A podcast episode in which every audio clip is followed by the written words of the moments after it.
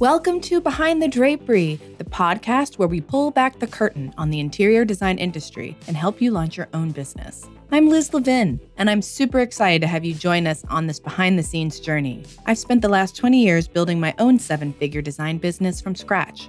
I've been published nationally, have worked on hundreds of client projects, literally learning as I go. And I'm here to share those valuable lessons with you. These are the conversations I wish I had access to when I was starting my business. If I could have been a fly on the wall to eavesdrop on the inner workings of the design industry, it would have given me a massive head start. In every episode, we'll dive deep into the complexities of running a design business.